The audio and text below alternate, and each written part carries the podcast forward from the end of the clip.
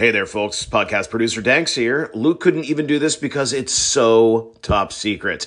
Pretty cryptic, but be at the Blues Hog spot at the American Royal on Thursday night for something wild. More to come. OVS, Old Virginia Smoke.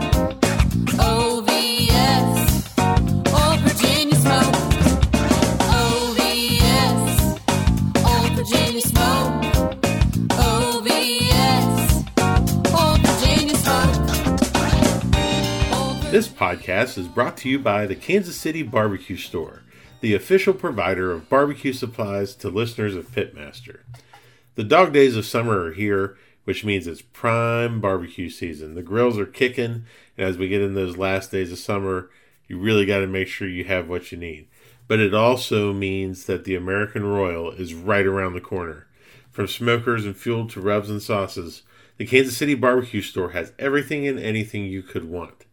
Make the Kansas City Barbecue Store your one stop shop for everything that you need for the American Royal.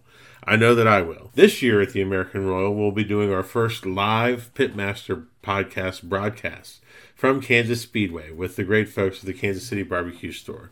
We hope to have a lot of teams come by and say hi, and we think it's going to be a lot of fun.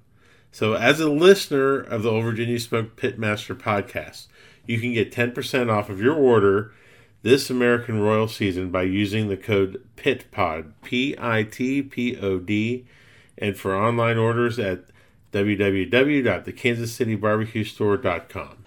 Well, welcome to another edition of Pitmaster and Old Virginia Smoke podcast. My name is Luke Darnell, Pitmaster of Old Virginia Smoke and host of this show.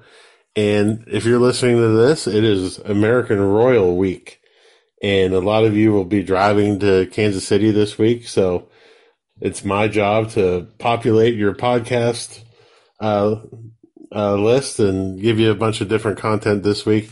And I have to be completely honest with you. This uh, today's guest is super special guest to me. It's an interview I've been wanting to do for a long time, and to list this this team and this man's accolades would take me an hour. but please join me in welcoming Mike Wozniak from Quau. How are you, my friend? I'm doing fine. It is great to have you on this show. I'm glad to be here. We, uh, I always usually start with a story about how I, when the first time it was that we met, and I want to say that it was in Chicago at the, um, Soldier uh, Field? no, at the contest out there by the Beanie Baby place. Oh, Westmont. Uh, Westmont. Scotty Johnson lives, yeah. Yeah, I believe that's the first time that we met, and uh, I was with Carrie Luke and Darren, and uh, I was just a just an upstart at the time when we met, and I think that was the year that we won day one and reserve day two or something crazy like that, and had yeah, no Darren business. had a good, uh, I remember, I think he had a Grand End Reserve uh, one weekend. I don't remember what, what year it would have been, but uh, he did Yeah. have a good weekend. Yeah, it's a, that's a lot of that's a great contest, and that was one of the first contests where we decided that it really was a lot of fun to get out there and and drive around and see different places and meet different people, and so that's been kind of our thing moving forward, going a lot of places. So, well, my friend, you've been around a while, huh? Yeah, I, you know, we didn't, we haven't cooked this year. We were planning on doing a couple contests. Uh, Arthur, one of our favorites, it, uh, it ended up falling between the Royal and, um, and the Jack. So rather than fight those contests, they just canceled it. And, uh, so, uh, we're pretty well done, done for this year. And hopefully next year I can do a couple. I mean, we're That'll not, you know, we're not chasing points like we, you know, we used to cook forty five times a year, and it was just uh, that was a lot to do. We were hardly ever home.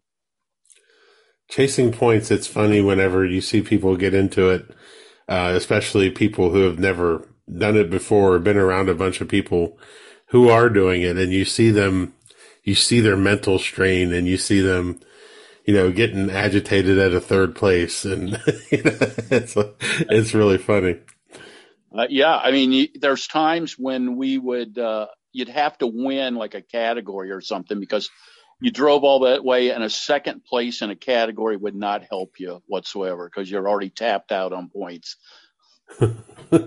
yeah, and uh, a friend of mine is engaged in it right now, and he's he texted me this weekend. He goes, "You know, I'm just going to start having fun again. I think that's the key. I think that's why I keep finishing third. I was like, there might be something to that, you know." so let's get into some of these questions here. Okay. Uh, I, kn- I know that you've been a, a mentor to a lot of people, and uh, we ask a question later about you know who's who's who's successful and who's influenced uh, people who've been on the show, and you're the answer to that question from a lot of people. Well, yeah, I hope so. Uh, you know, I used to Scotty Johnson put on a lot of classes, and uh, I think I helped out at every one of them. You know, it was for a, a cancer uh, fundraiser, and I I tried to instill in people, you know, how to cook. And I did catch some shit from pe- people. They'd say, "Well, I you didn't give me any recipes." And it's like, well, the recipes you can figure that out for yourself, but I want you to understand what you're doing and why you're doing it. And I, I hopefully I helped a lot of people out with that because there's a lot to learn. You, if so, if I just give you recipes and you go out and just follow it to the letter, you're, you're going to run into a situation where something goes wrong and you're not going to know what to do. But if you understand what's going on in the whole process, um, you you should be able to cope with it. And based on just conversations that you and I have had just sitting around the fire, you've done a lot of different processes and a lot of different styles of cooking. I have uh, in my barn. I was looking for some of them the other. I think I have four or five different chicken cookers. Um, my first real successful chicken cooker, it was a, a 12 by 12 piece of stainless. It had a handle on it, and I had stainless steel nails uh, welded around the outside. And I would stick my uh, thighs on that, and I'd put it in the firebox. Of course, the firebox is about 450 degrees, and then I would put four of them towards the fire. Then I would rotate it, and we would get really crispy chicken skin with that. Um, in fact, we won. I remember. I think the first time we won chicken was up at Shannon, which was the Illinois State Barbecue Championship, and uh, we used our chicken cooker. And people called it. They called it the cat carrier because you thought, well, you could just put a couple cats on there and smash them down on the nails and and uh, carry a few of them that way. you've also done some rotisserie type of cooking too, right? Yeah, and I was going to get to that later. Um, We can save it. We can save it. No, it's fine. It, it was. You have a question here, like what did I spend a hundred dollars or less on Yeah. that really worked out? And I'm, I'm going to tell you, very few people know this, even though everything was out in the open. Uh, 2007 and eight, we were team of the year in chicken, and I used a La Caja China, which is nothing more than a plywood box with aluminum, uh, you know, thin aluminum metal line in, it, and then a tin um, tray on top, which you put the charcoal on top, and it's a it's a top down cooker. And um, we we started using those, just playing around with them. And then I go, what if I put a rotisserie inside here? And I'm real, good. you know, I can fabricate, I can weld, I've got a plasma cutter, and I, you know, I've got all kinds of tools, so I could build stuff. And so um, for less than 100 bucks, it was a rotisserie motor, a spit, a basket, and I had to get make a few bushings and stuff like. So I, I got like 45 bucks in this thing. and uh, so anyway, and, and you have to go back in 2004. I was the first person to do uh, uh, lollipop chicken, which we did lollipop thighs, and they fit perfectly in the rotisserie basket. So anyway, uh, I, I come up with this thing, and we would, you know, I sat there and I practiced and practiced uh, how long it would take to to do this because it's about 450 degrees inside the La Caja China. And uh, we got it down to where it's about 18 minutes. And and it wasn't a secret, and people would come around, and uh, you know everybody, because we would be done cooking chicken at uh, eleven thirty. We'd put it on twenty minutes ahead of time. We were done about eighteen minutes, and uh, people knew that, but they were busy cooking their own chicken, so nobody really got a spy on us. But people would come around, they say, "What is that thing?" And you know, there's charcoal on top, just glowing. You know, it's red, red hot. And I'd say, "Oh, we just keep we keep that going just so we have you know charcoal, you know, to feed the fire with. And uh, everybody was happy with that answer, and they just went on their merry way. But uh, we did it. Uh, we won um, team of the year twice, and then uh, we won. Well, I, at the at the Royal, we went chicken three years in a row. And I think the Wow. first couple years were with the La Caja China, and then gradually we switched to one of those Kamados, and I put a rotisserie in it, and we also could get that about 450. But I never was as happy with the results of it because it was bottom up. Uh, but the problem with the La Caja always was um, weather, you know, because if it was windy, it burned hotter. If it was rainy and uh, Yeah. wet, it didn't burn as hot. So it wasn't very, it was it wasn't as consistent as what you would hope it would be. Man, that's that's just genius stuff. But there's many fables out there about some of the stuff that you've done. you know, cooking brisket on Friday. Uh, absolutely true. I've done it for years, and I, you know, uh, I was just talking to Parrot Head about it. Uh, you know, because I always thought we had one. You know, we did we did a resume not too long ago, and I always thought we had won chicken more times. We actually had won brisket more times. Oh, over the years, uh, what did we do? We won brisket fifty-seven times. Wow. Um, and that's out of I think 540 contests. So you know we're a little better than uh, 10%. I think That's amazing. And um, so what we do, and I, I know it's not a secret. I would tell these people in Scotty's class, and I don't know, you know, if if anybody could perfect it. Uh, but we would, uh, I'd cook it real hot and fast. Um, you know, just I would cook it in a pan, and Mhm. uh, I would inject the shit out of it. I mean, you know, I'm not going to, you know, tell you what my injection is here and everything. And uh, so we would just, and the rub would be fairly simple: salt and pepper and paprika. I'm a real firm believer that you don't put, you know, real delicate spices on th- things at the beginning of the cook, especially brisket. You're cooking the hell out of it, and you're just going to burn all that stuff off. Always add the delicate flavors later, you know, uh, once you slice it, or you know, when you get towards the end.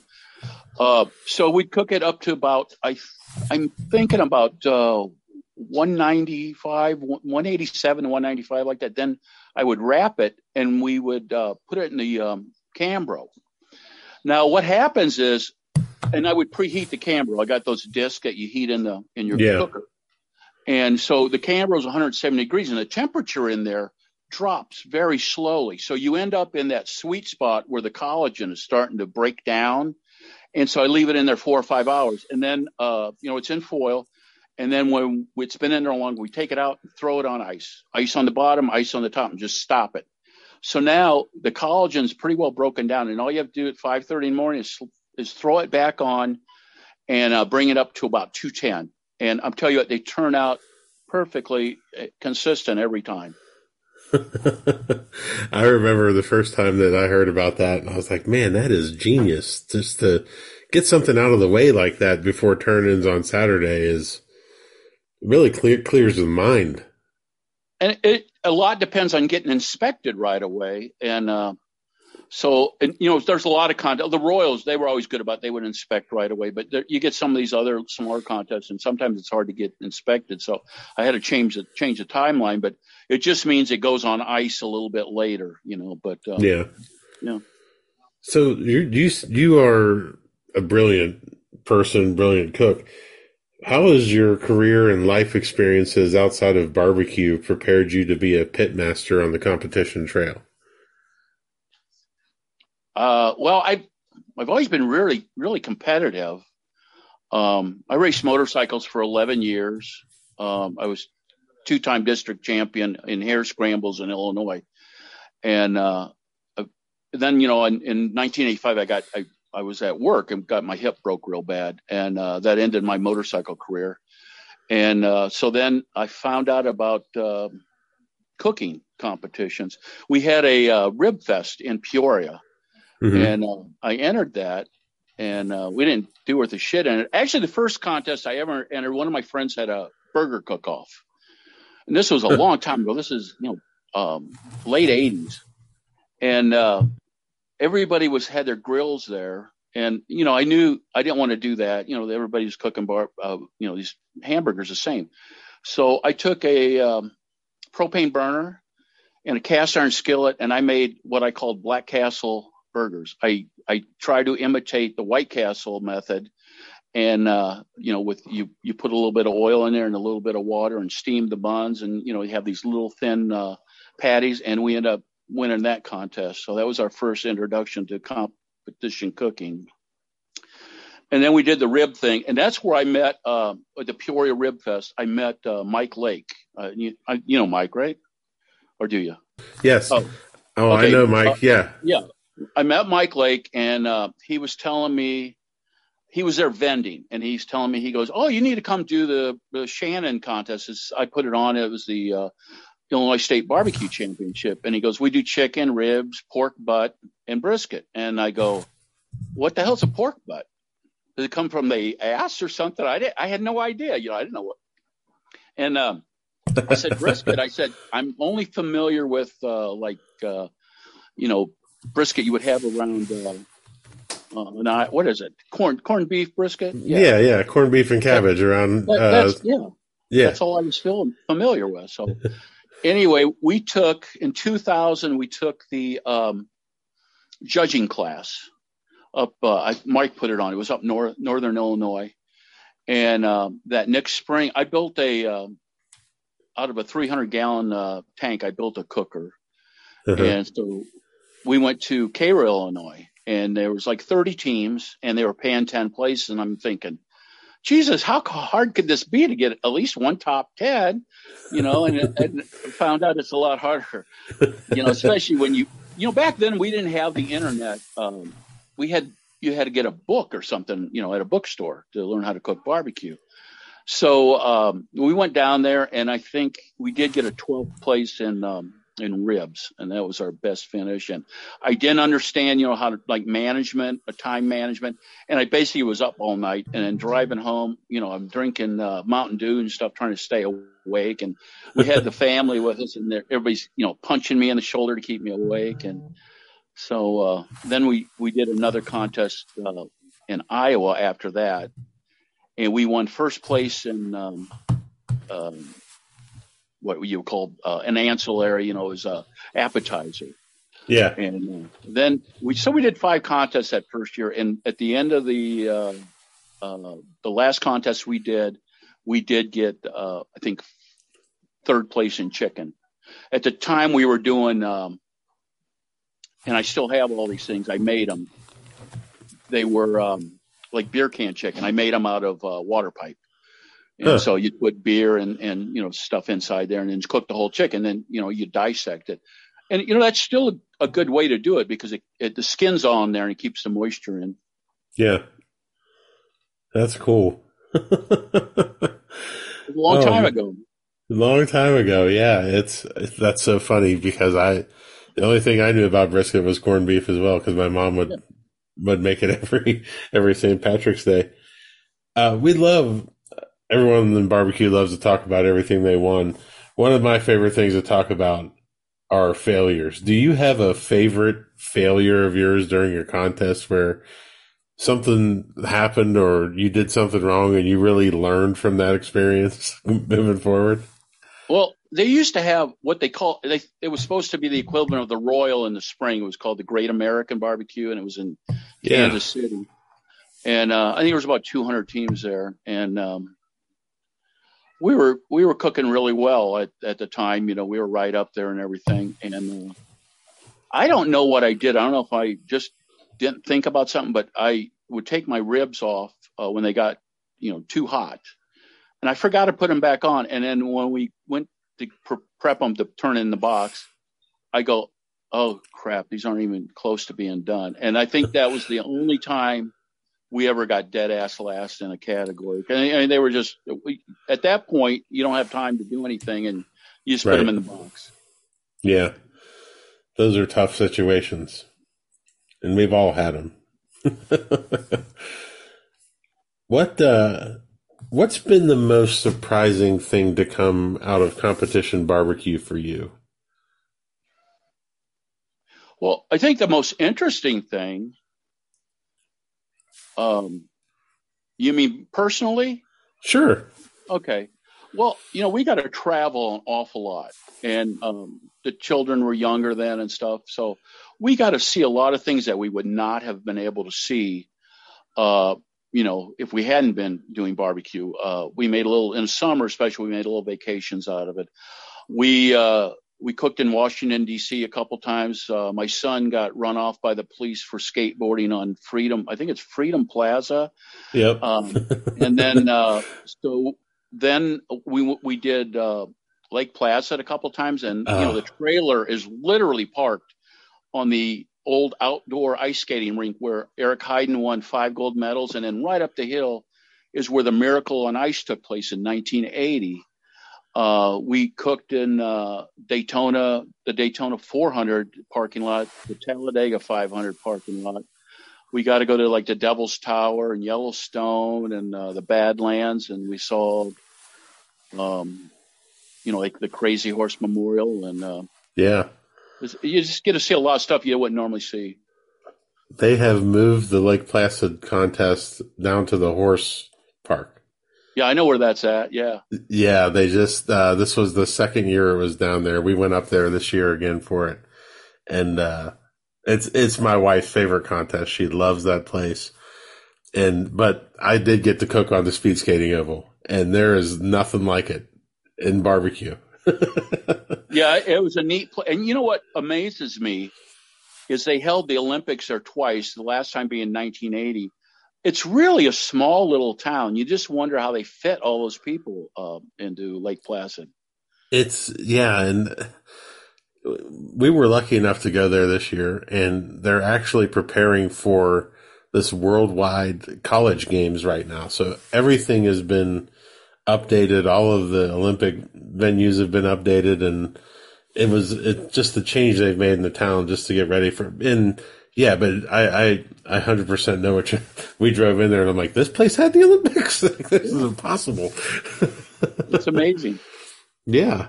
This podcast is brought to you by BarbecueData.com. BarbecueData.com is your one stop shop for all of your barbecue competition data historical data, calls, wins, placements, everything under one roof. It's a great way not only to track yourself in the standings, but also to track how you improve your scores from year to year. Listeners of this podcast can receive 20% off of a new subscription to BarbecueData.com with the code PITPOD. That's one word all capital letters P I T P O D, PITPOD. So check your team scores, check on others, and do it all on barbecuedata.com.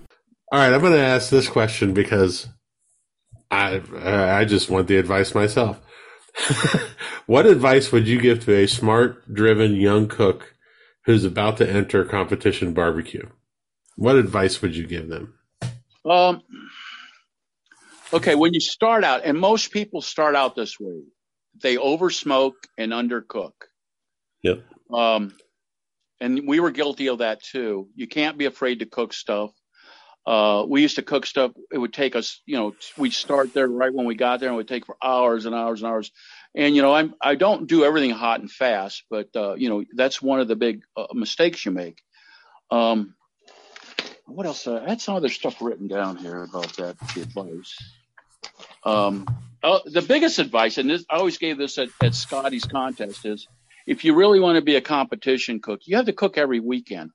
And the, and the reason being, you need that feedback, especially at first. Now, I always told this at Scotty's because I said, yeah, yeah, okay, I know you cook on the weekend at home, you give barbecue to your friends, your relatives, and what do they say? Oh, this is the best shit I ever tasted. well, they're they're damn lying to you because what are they going to do? They're not going to tell you it's terrible because they're getting it free. So you need the feedback from the judges uh, because those are the only ones that count. And um, there again, if you do have a, a bad, you know, experience with the judges, you can't go by a single event because we all know there are tables that are worse than others. So if you don't, and I've seen people do it, they'll have a bad outing at a table and then they want to change everything, you know, for that particular category. And uh, you do not want to do that. You want to give it a shot two or three times before you start changing things. But, uh, and um, I know one of the questions on the list was, uh, you know, what advice uh, I got personally. And the best advice I ever got, and I, you know, it's worth repeating, it was from Byron Chism from, you know, buttrub.com. And, and, you know, we, we were pretty good friends with him for years. You know, but we just don't get down south very much. Um, Byron said, take whatever your be- worst category is and work on it till it's your best. And now you'll have a new worst category. You work on it till it's your best. And you just continue that cycle and uh, you will really improve your cooking. And we took that to heart and uh, we worked on stuff. Pork for a long time was uh, not a, our favorite category, and uh, we were mediocre it. You know, then in I think 2010 or 11 or 11 or tw- two years in a row, we were pork team of the year. Wow. So um, you know, we got there. Huh. Maybe we'll have a offline conversation about pork after this is over. I, you know, the, the you know, you know, I'm on the rules committee, and I mean the pork rules have changed, but still the methodology of cooking it, uh, you know, is still the same. But uh, you know, I I would have wished they would have left the rule like it used to be, where you had to cook a minimum of five pounds.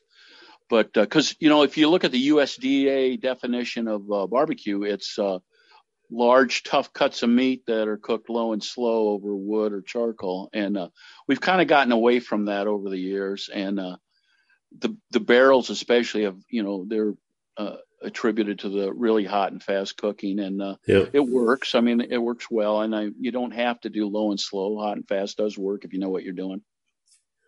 It's I and I've had conversations with many people about this pork rule, and I I think it needs to go back too. I think let's get back to cooking whole butts, and let's we let's stop making it easier. Let's make it more traditional and more what it's supposed to be. I I I get sad when I cook pork now because you know I'm like this isn't Yeah, it- butt. And you know, with the years, the two years we were team of the year, we did do we did pulled pork and slices. But what I would do, I'd, I'd cook the pork, I'd put it on about seven at night. Uh, at the bottom and the the Peoria custom cookers I have, there's there's there's three chimneys on them. There's so there's different heat paths. yeah, So I would I would have the heat path uh, go all the way down, and I would set it to like 210 all night, and that meant down at the bottom, away from the firebox, it was about 170 degrees. So those butts would just sit there on the rack at 170 degrees for all those hours, and then when I'd wake up, um, they'd be about 150. So I would finish them off on the top, and uh, we got beautiful pork. Uh, money muscles would come off them. You know, I'd separate them out with my hand, and then we pull them off and slice them and um, it turned out really good. And I, I could, you can still do that. It's just, it's a lot easier just to cook a money muscle. You can do that in just a short period of time. Yeah, and that's. I mean, it changes the whole dynamic of your cooker. It changes everything. You don't have all that mass in there from the pork butt, and uh, Right. And it's something that I've. I think I'm overthinking it, but we'll talk about that later. Well, and you just, you hit on something that's real important. It's like when you go to a contest and they want you to cook some butts to give out to the public.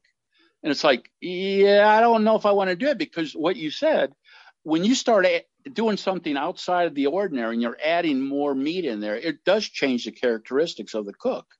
Um, and so I never like doing it. So if what we would do is I try to get the butts, or if they wanted us to do it, I'd try to get them a- ahead of time and I'd cook them right away when we got there. And we'd carry a you know a cooler with us and a bunch of newspapers. So I'd put the butts, I'd wrap them in foil after they were done, wrap them in newspaper, and throw them in the uh, cooler, and just leave them there all night. And when they came around to get them, then I just hand them to them. You know, and I was done with them. They weren't bothering me anymore. So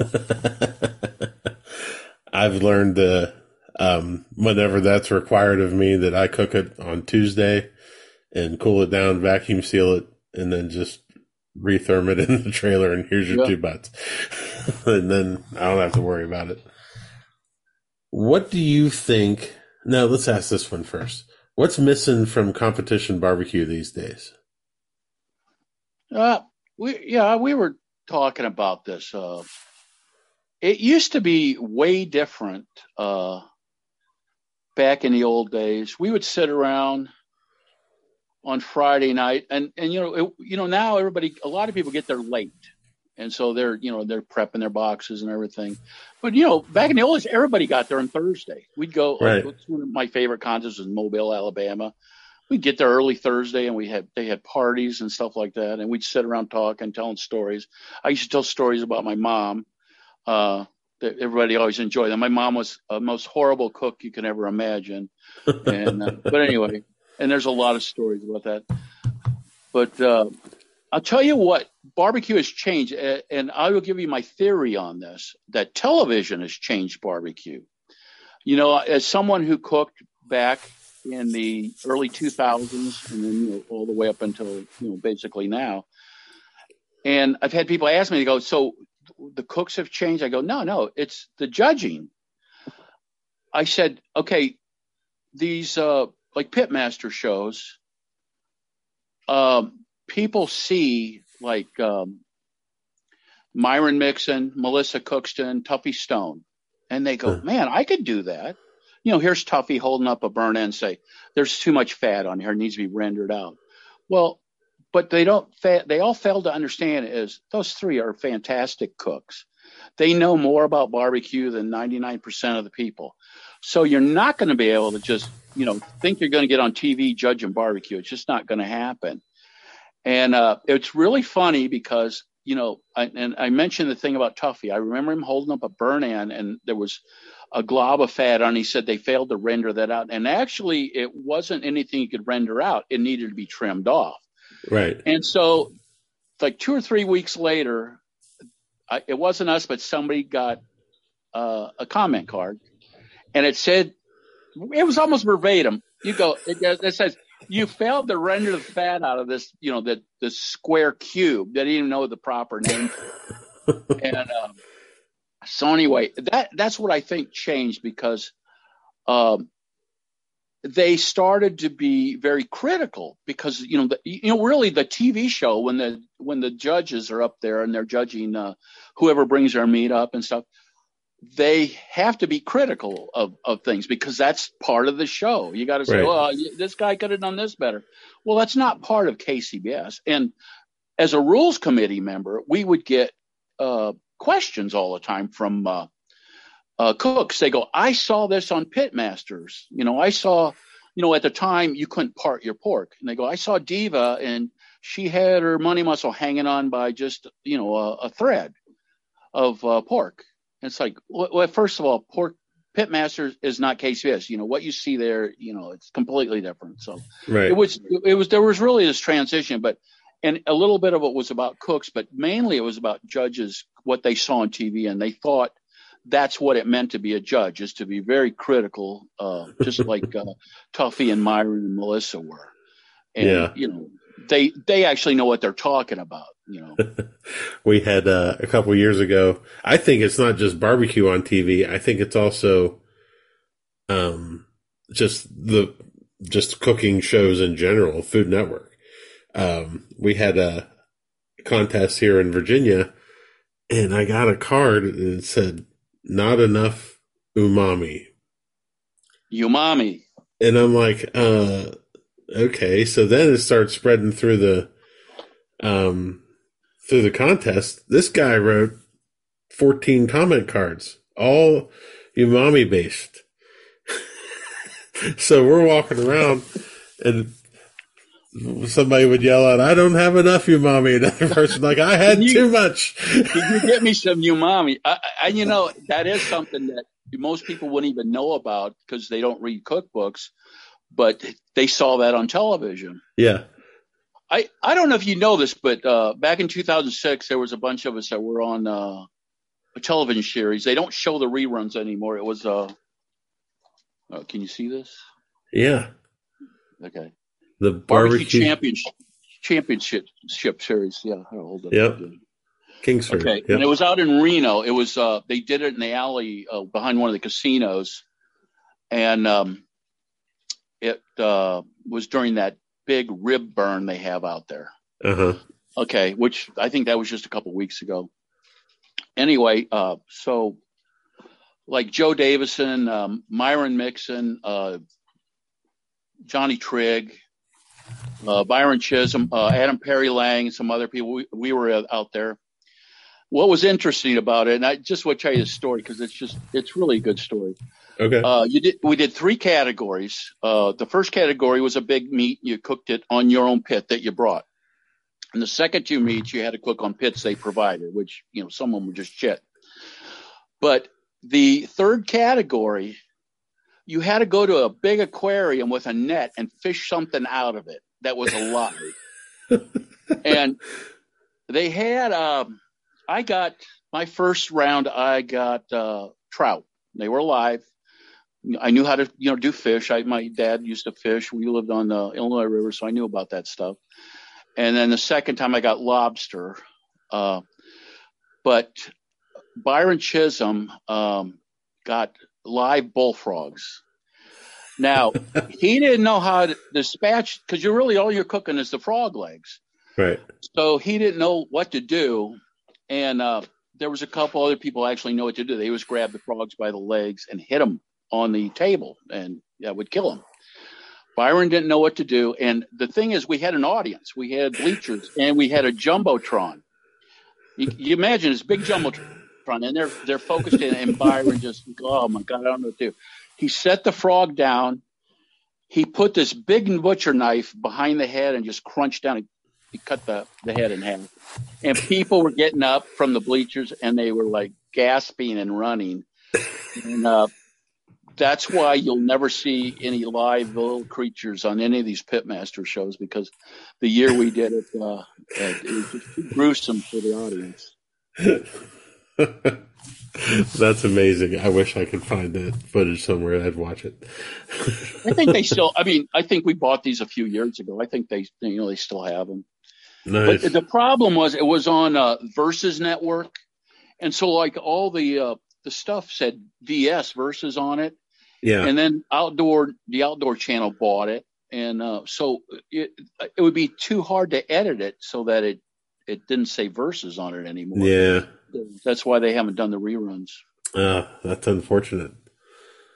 I, I know people. So people are. It is good that we've got another barbecue show going right now with Barbecue USA with uh, Michael Symon. They're going to do Yeah. another season of that coming out, and uh, yeah, it's good to get get our hobby back out into the out into the spotlight a little bit. There was one episode I didn't quite understand. It might have been Gadsden, where they go, you know, the uh, the top two or three, you know, go on and do like a uh, finals table, and then they talked about it, but then they never even showed it. They go, well, the first round that's the main thing anyway. They never even talked. I know, maybe you remember that. I, I do because we were confused as well.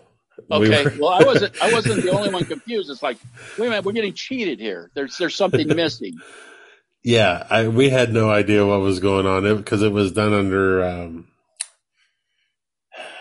Alabama Barbecue Association or something. Their their rules and yeah, we were kind of I don't know. It was hard to follow, but you know, still the content was was really good and Michael Symon did a really good job with this. Uh, let's switch gears a little bit here into gear. Uh, what's one of the best or most worthwhile investments that you've made in competition barbecue? Well, like I um, like I said, you know, doing the La Caja Chinas, that uh, you know, invest those were like 165 bucks a piece. I had two of them. That was a real cheap investment, and uh, we were really successful with them. Uh, but um, as far as uh, the big investments, I'm like I said, I'm real good at fabrication. So I had an Oklahoma Joe, and I didn't like the way it, it cooked so much because I burnt so much fuel. So over the winter, I took and I insulated the firebox, and uh, I changed the way the air came in. I noticed that and when we were done burning, there'd always I would burn wood and charcoal. There'd be all kinds of chunks of things that were unburned. And then I got looking, I go, well, I realized the air is just coming in right from the back. It doesn't go under. You always want air to come in under a fire. Fire Right. burns up. And if you burn from the top down, you start to smother things. So I changed that. Right away, we start burning only one quarter of the fuel that we were burning, and it would be a fine ash. And we ended up on that cooker, we got, I think, 22 GCs on it. Wow. And then uh, Bill um, Cusack here in Peoria, who owns Peoria Custom Cookers. He's also a dentist on the you know on the side, but no, that's his main job. But he owns a they fabricate cookers. He came to me and he says, uh, "We'd like to build you a cooker." I said, "Well, you know, I I can draw it up exactly what I want." And so they built me a, a an offset cooker uh, with an insulated firebox and an insulated cook chamber.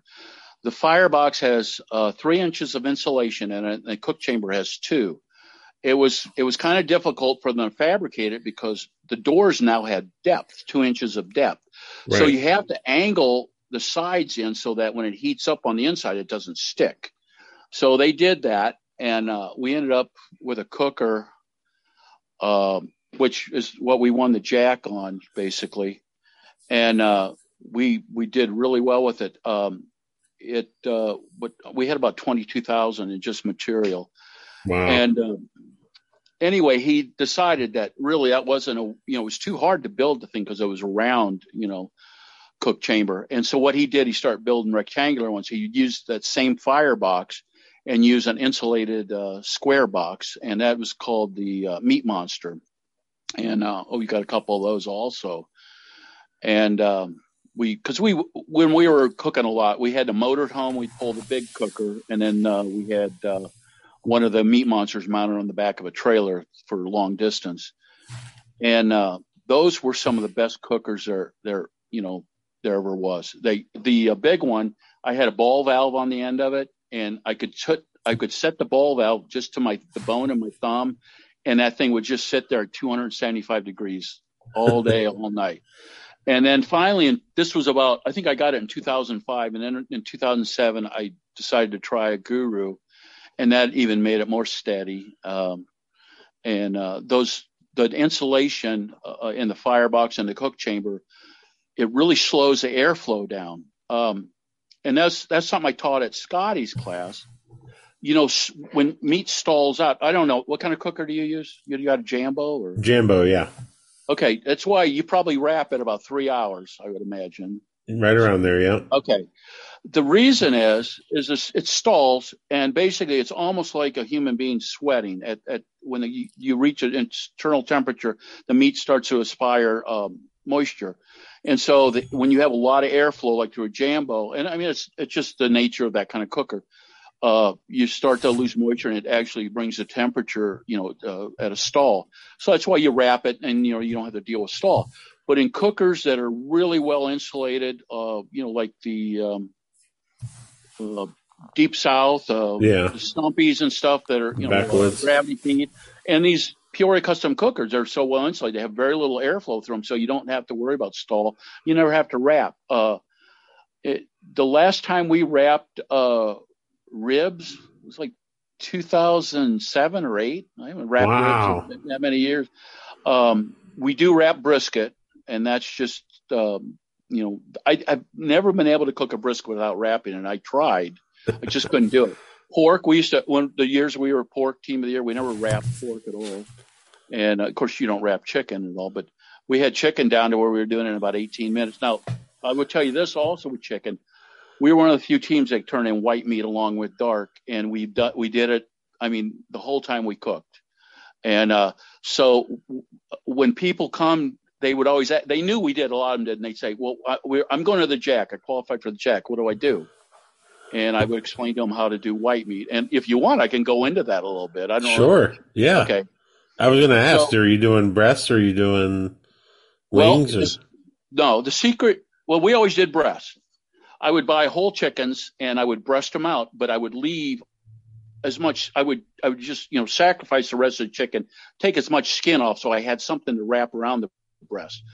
I then would tie that so because you skin holds the moisture in really well, and then uh, you know on, on your firebox you can burn that skin, and um, then um, we set it aside and inject it after we burnt the skin. That way you get some nice color on it for the next day. But anyway, um, so at the jack, you, you're required to do seven pieces. Mhm. Now, if you do that in chicken, and I know a lot of people, they'll think, well, I'll just throw a wing in there, you know, along with my six thighs. It's like, you're just going to get your ass handed to you. Yep. And, and we have a good record. We've got um, we got a third. I think we got a couple fifths and a tenth at the Jack in chicken. And uh, uh, to be honest with you, twice we use Cornish hens.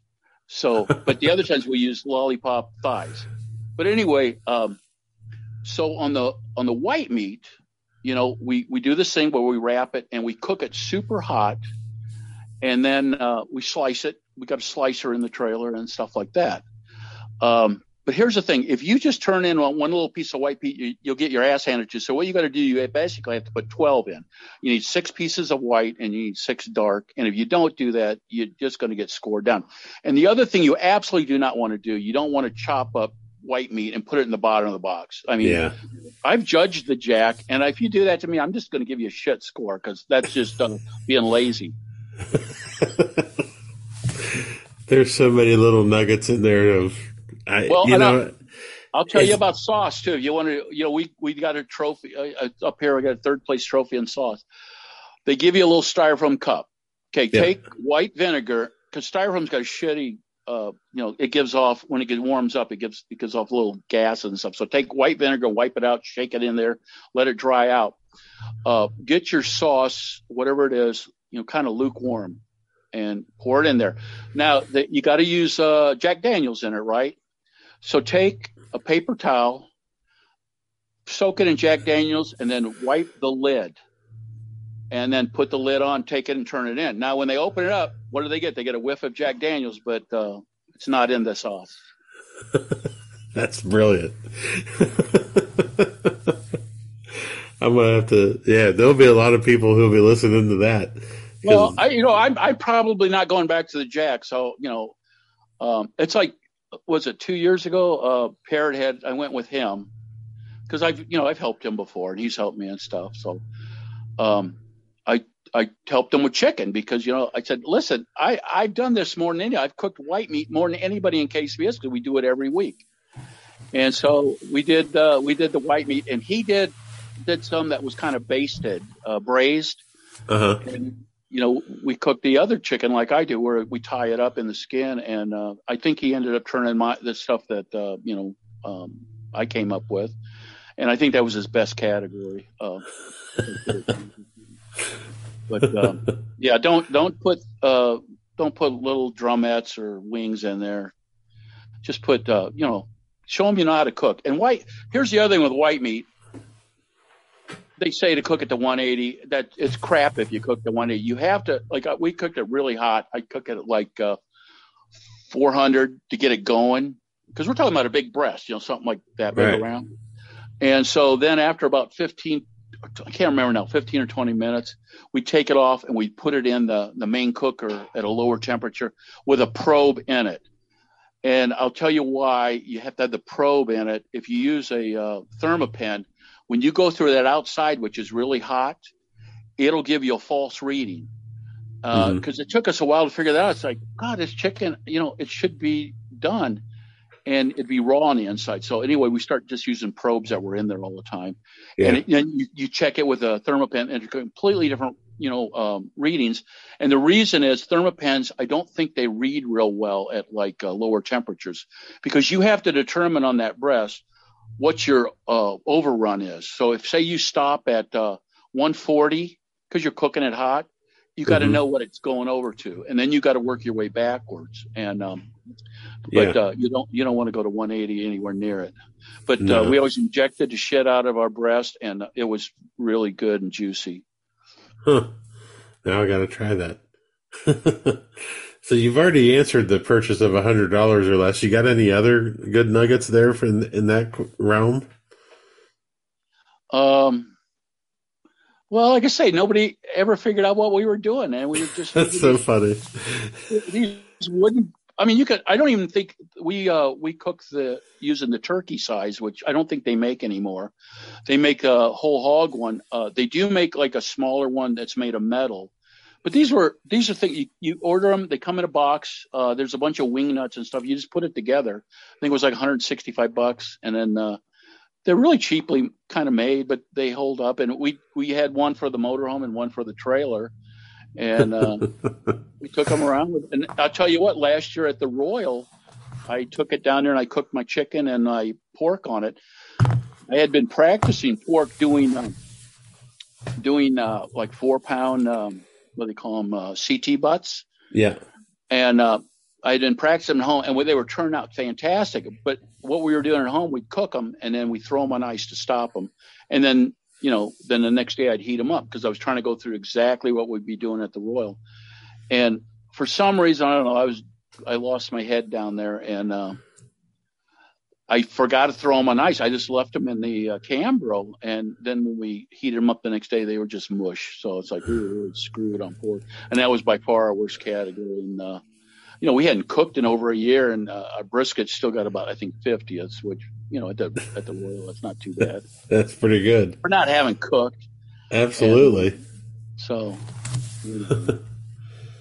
Well, this next set of questions is about people, and I'm just I'm dying to know who has impacted your life the most in competition barbecue. Uh, well, like I said, Byron's little advice there about uh, cooking, uh, taking your worst category and cooking it until it becomes your best category. That's probably the best advice I got. But when we started out, you know, we didn't know anything. You know, I didn't know what a pork butt was and all that. You know, I, I had to read cookbooks. Uh, so there was a few teams. Um, Smokers Wild, they're they're retired now, out of you know Kansas area. Um, Raccoon Flats, they're out of Des Moines. Uh, and uh, uh, again, Byron Chism. So you know, and the thing was, it just needed simple questions answered. It's like, okay, I'm doing pork. How how do I slice pork? What do I have to do to slice pork? You know, now you guys can get on the internet and you can find out exactly what temperature to cook it to. But you know, nobody really knew that stuff back then. You had to read books, and so Yeah. you know, you'd ask them that, and they said, well, just you know, you cook it. You cook one butt to a certain temperature and another butt to another temperature, and then like Raccoon Flats, uh, they they would they were at the Jack several times, you know, and they've been retired for quite a while. But uh, you know, they helped out with like sauces and stuff, and um, you know, um, oh, they the big thing is uh, I learned how to do uh, bone-in pork loin from them. We used to one of the big contests here in the Midwest was the uh, pork, the Great Pork BarbeQlossal, and it was grandfathered in, so you still got points for uh, ribs and pork, but you did also whole hog and uh, pork loin. So anyway, you know, we messed around, did you know pork loin, boneless pork loin, that, that really didn't work. And then so I talked to them. They go, yeah, do bone in pork loin. Once we started doing that, uh, it was like brand new. and uh, so we ended up we won pork loin twice. I think we cooked cooked it uh, probably somewhere around nine or ten years. We won it twice, and uh, the last time we won it, it the it, GC was ten thousand dollars. I mean, because they got money from the pork board. Right. Uh, we we won whole hog out there once, and uh, hog is just uh, you, you might as well just take your car or your uh, cooker to the car wash afterwards because it's just a, a mess. It's a It's giant mess. meat everywhere.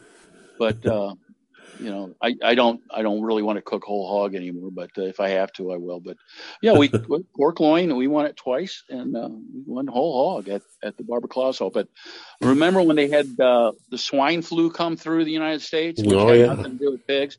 So Yeah. people quit buying pork, and all the money dried up for the contest. And I think. Uh, 2009 or 10 was uh, was the end of that contest. It was a contest.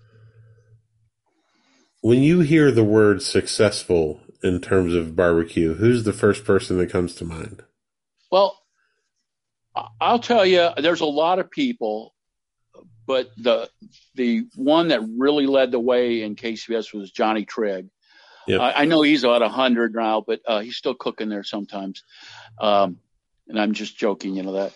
But uh, when we started cooking uh, in 2001, Johnny came up here and cooked all the time in Illinois and Iowa, which is where we cooked. So, you know, he was the man to beat. And I remember, you know, it took a few contests, but then we, you know, like the second year, we would start to beat Johnny in a category or so. And we were really proud of ourselves until we realized, well, yeah, but he's winning the GC and we're still down the, the list of ways. and uh, so it took us a long time. And, you know, finally, you know, we started to get to that level. And uh, Johnny was always a pretty good guy. We always talked and we were pretty good friends. And, uh, you know, he cooks. I think he's cooked once this year. I'm not sure, but he, I don't know if he cooks in Texas at all or not. But but Johnny really was one of the pioneers in the area uh, um, when we started out, and uh, there's been a lot of people since then. But uh, he was probably one of the first ones that was really a superstar. He's uh yeah, I love that man. He and I've got to spend some time together, and it, it I just cherish every moment. He's hilarious. I, I did get, you know, when we were out in Reno, uh, he was in the first round with me. And uh, so when we, we, I forget what we did. We cooked, um, I think, chicken, whole chickens. You had to cook them whole. And then I forget what the second category was. And then the last one was trout. And uh, I ended up beating him for uh, our, our round by just a little bit. So I eliminated Johnny uh, when in Reno in 2006. But, uh, I'm sure he's he's forgotten about it. probably. Probably not. There was a lot of people who forgot about that. I, you know, Myron Mix, uh, Myron Mixon's famous line was, uh, he cooked um, venison tenderloin, and he goes, "Yeah, that's the second time I've cooked it, the first and the last."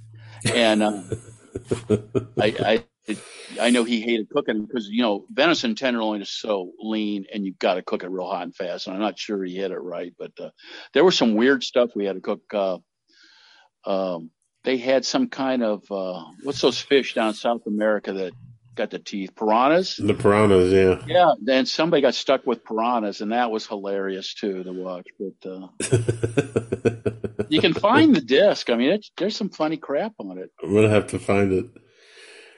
Do you have any? Are you a superstitious guy? Do you have any habits or rituals or routines that you got to do when you're at a contest? Well, the only ritual, you know, as I got older, I had I wanted to get as much sleep as I could. So by doing the brisket, you know, we'd have our brisket done and on ice usually about five or six p.m. And so then um, we really didn't have to do too much till the the next morning, or or I'd put pork on at night, but at a real low temperature. So my superstition was just getting to bed about before ten, and I'd wake up at five. I needed that seven and a half hours of sleep, and uh, some of my friends always joke about that. Go, did you get your seven and a half hours of sleep? Ugh. And um, you know, I always did for the most part.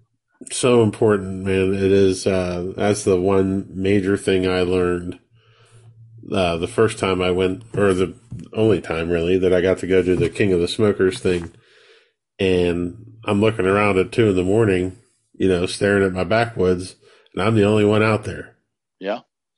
and everyone comes rolling out of bed at 6.37 lights their pits and goes on their way and i'm like looked at my wife and i said we got to figure out a i was like all these guys got a full night of sleep you know i did not and it's it's made a huge difference in the way that we cook Well, and it, the big thing to me was driving home, um, especially after I don't know. You ever heard about the Wiener Dog incident?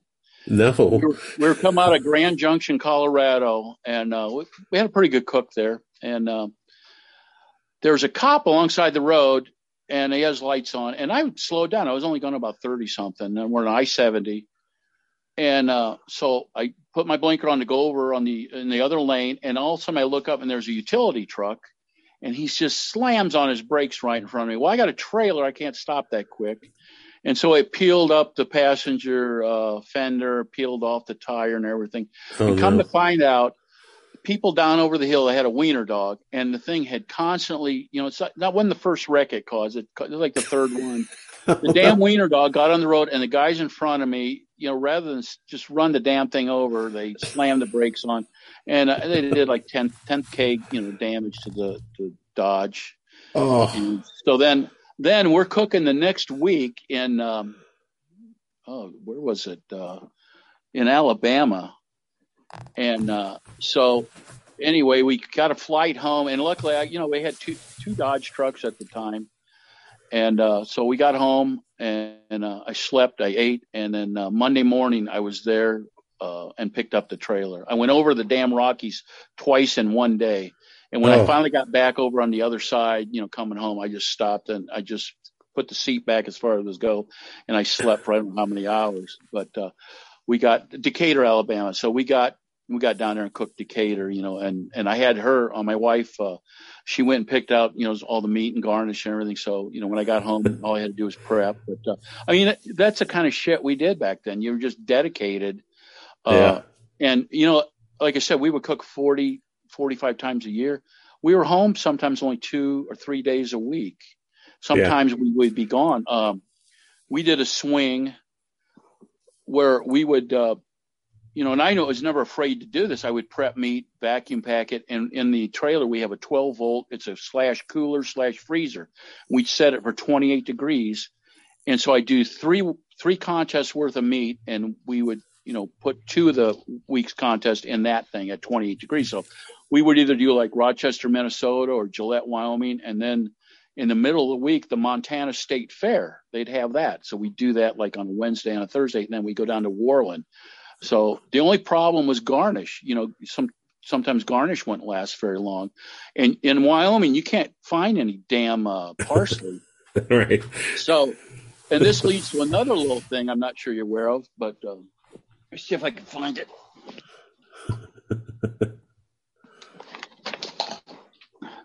Um, so anyway, Parrot had a good friend of mine, and we came up with uh, why can't we use par- uh, kale, right? Yeah. Look at this stuff lasts forever, and they sell it everywhere at Walmart and everything. And so, you know, here's a little kale, Kale. and if you can read it, let's see, let's see, where's my name? Right there. Can you see? Mike yeah, Wozniak? I can. Yeah. So we pushed, and it, you know, being on the rules committee, it took about two years because they go, well, we already have all this stuff. We have cilantro, blah, blah. It's like nobody uses cilantro. Just forget that crap. And so anyway, we, there was a lot of people that were reluctant. They go, it's a cabbage. It'll stink when you put warm. And of course it doesn't. You know, you'd have to scald it or something. But Yeah. uh, so anyway, we go, look, and I explained it over. And I said, look, we cook out west sometimes. We go out to Montana, we go out to Wyoming. You can't get parsley out there. You know, you just can't. Be, and so, but you can get kale everywhere in at Walmart because, and it's in pretty good shape. So finally, reluctantly, uh, we got the got it passed with the rules committee, and then the board adopted it, and it's been a rule now for seven years that you can use Yeah. kale. And we always used it. I know a lot of people use it, and uh, you can really thank Parrot. That he was the one that really suggested it, and then I pushed it through. Do you use kale? I don't. Um, we go back and forth between kale and parsley, and it really depends on how much shit I want to get from my wife. she loves kale boxes. She hates parsley boxes, but Because kale boxes are really easy to do. Yeah. they are. And if I'm by myself, especially, I'm probably going to do kale because I can bust out four boxes in like 25 minutes and I'm ready to go. Well, let me tell you who to blame for the damn parsley boxes. You know, when we first started cooking, uh, you would just take lettuce and you would punch it into the corners. You would just kind of, you know, border the box and put a little Yeah. bit of lettuce in the bottom. You, and literally, they would give us your boxes Saturday morning, and uh, you would build your box as you're putting the meat in it. Okay, Right. and then Donny Teel, you know Donny Teel. Oh, yeah. I think him and Smokers Wild. I, I don't know which one started, but it, th- th- those are the culprits there that began all this crap where they make the putting green with parsley. And uh, so, if you want to blame anybody for that, that's that's who to go to. And uh, and I may I maybe I'm wrong, but I I, I think I'm correct. And uh, so anyway, then you know, and I always hated building boxes. I hated doing parsley. If you couldn't get good parsley, it would take you forever. Uh, so I'm glad we do kale, and I, I don't think we even buy parsley anymore. I think we just buy the kale, and uh, we we do uh, do a little bit of lettuce. Oh, man. That is a great story. I can't wait to yell at Donny Teel about that. He'll deny it, I guarantee it. Oh, he denies everything. It's like uh, there was, you know, they had to pass a rule that you can't use the core of lettuce in the box. Yeah. Now, I've always heard it was parrot head, but and he'll deny it, and I so I don't, you know, I don't know what the truth is, but that's who I always heard put the core of a lettuce in there, you know, and then you know you have, you have some leaves going out and stuff. But, you know, I, I don't know.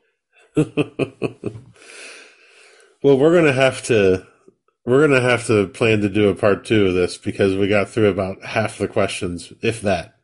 Um, I told you I could I could talk about well yeah I mean I've been doing this a long time so I know a lot about and I got a lot of stories and there's a lot more that we didn't get to but uh, Well, let's let's if you'll agree to do a part two, I would love to do it.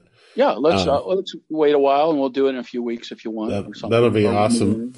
But I do I want to actually ask. get I actually get better uh, reception with the uh, uh, signal here of on Zoom in the in the winter when it's cold. okay, we hit a good day here. It's high pressure. We had we've had all that humid heat here last Yeah. few days, and then the the uh, front came through. So it's, it's and, you coming know, through here right now.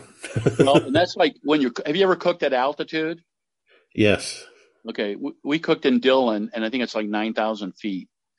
And uh, I, I remember I couldn't even get uh, the pro or the little butane lighter to light to get the. Yeah. Go, that ma- I had to go borrow matches from somebody, and they. It was just weird. We put It's a- everything on about or the big meats on an hour early, so you know weather affects stuff. It's it's a huge thing. It's uh you know we cook this contest in Wise, Virginia every year, and you know you're not up that high, but you're up higher than you usually are where we cook, and I mean sometimes when the front blows through, you can feel the barometric pressure drop. And there was one one day it happened right like around ten o'clock on Saturday, and you just heard everybody kind of bitching about, hey, this brisket you know, it's not coming up. And I'm like, I've seen this before. She's done. Get her out. yeah, we had a. I bought one of the things so I could put two of the big fan guru fans on for when we cooked at altitude. yeah. uh, so you get more air going through.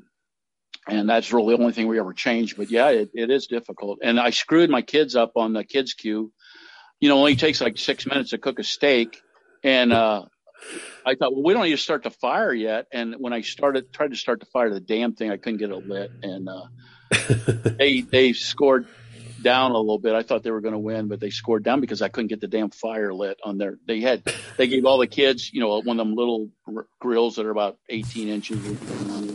well, let's uh, let's get into these rapid fire questions Okay. here to here to wrap up. What do you see about barbecue on social media that upsets or bothers you?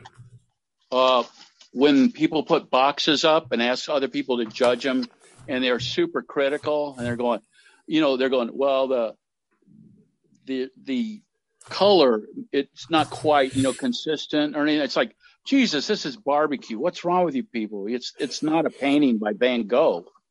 right. that also annoys me. Do you have any uh, favorite pre, during, or post competition meals? Um, I'll tell you, w- we used to do at the uh, Royal, and this was my favorite thing. Uh, we'd cook a prime rib, and we'd invite people. Um, one of my friends from Des Moines would come down to help, and I you had to watch him because he'd go into the trailer and he was cutting the spinalis or the rind off the uh, prime rib, and he was he was eating it, and we had to stop him and say, "You can't just eat that." But no, we I, I actually uh, we're pretty good at cooking prime rib. In fact, uh, the Jack asked us uh, to do a recipe for him, and uh, they they used it in one of their brochures. Of Oh, that's rib cool. Do you have a favorite present that you like to give to people? Well, as I I like to fabricate things. I do a little woodworking and stuff, and I make uh, I make little gifts and stuff for the kids for Christmas and stuff. You know, like Uh, see this thing. Huh. It, it's an Hold amplifier. second, for the phone. you. You stick you stick your phone in right here, and then uh, it's it got a wave Oh, amplifier. I mean, it does. It's not electronic or anything, but it, it works like an old phonograph. And uh, when you want to listen to something, so I make stuff like that. That's awesome. Right now, I'm uh, I'm building my man cave. Our barn has an apartment in it. It used to, for the barn manager, and because it used to be a horse barn, and so the first room um, is going to be my cigar room. I've got it all pretty well done. Uh, well, I'll send you a picture when we get it done. But it's a it's a man cave, the cigar theme, and I I I love cigars. That's awesome, man. Yeah, you're gonna have to definitely send me that whenever uh, you get it done. Last question: If you could have a gigantic billboard anywhere with anything on it Getting a message out to millions. What would it say and why? Okay, I prepared for this. Okay, uh, this is a quote from uh, George Plimpton, and uh, this quote came from uh, when we were kings. It was a it was a documentary about Muhammad Ali and George Foreman when they fought in Zaire. Uh, Ali won and uh, convincingly, but he wasn't supposed to. And he went on and kept fighting way past his prime, and you know he ended up with Parkinson's and stuff like that. And George Plimpton uh, was one of the uh, narrators of the documentary, and he says, as it happens with people who love a thing too much, it destroys them. And then he goes on. He says, Oscar Wilde, who was an Irish poet, said, "You just you destroy the thing you love." And he said, "That's not the way. It's the other way around. What you love destroys you." And, and you know, there's some truth to that with uh, uh, barbecue. How many people do you know lost their jobs because of barbecue, or they got a divorce, or their girlfriend left them? Uh, I know I can go down a list. I can name a whole bunch of. I can name one of your good friends that used to be in logistics in a trucking company. And uh, he was told, and this is a quote, and I remember it. He said, they told him, they said, it's too bad that your job interferes with your barbecuing.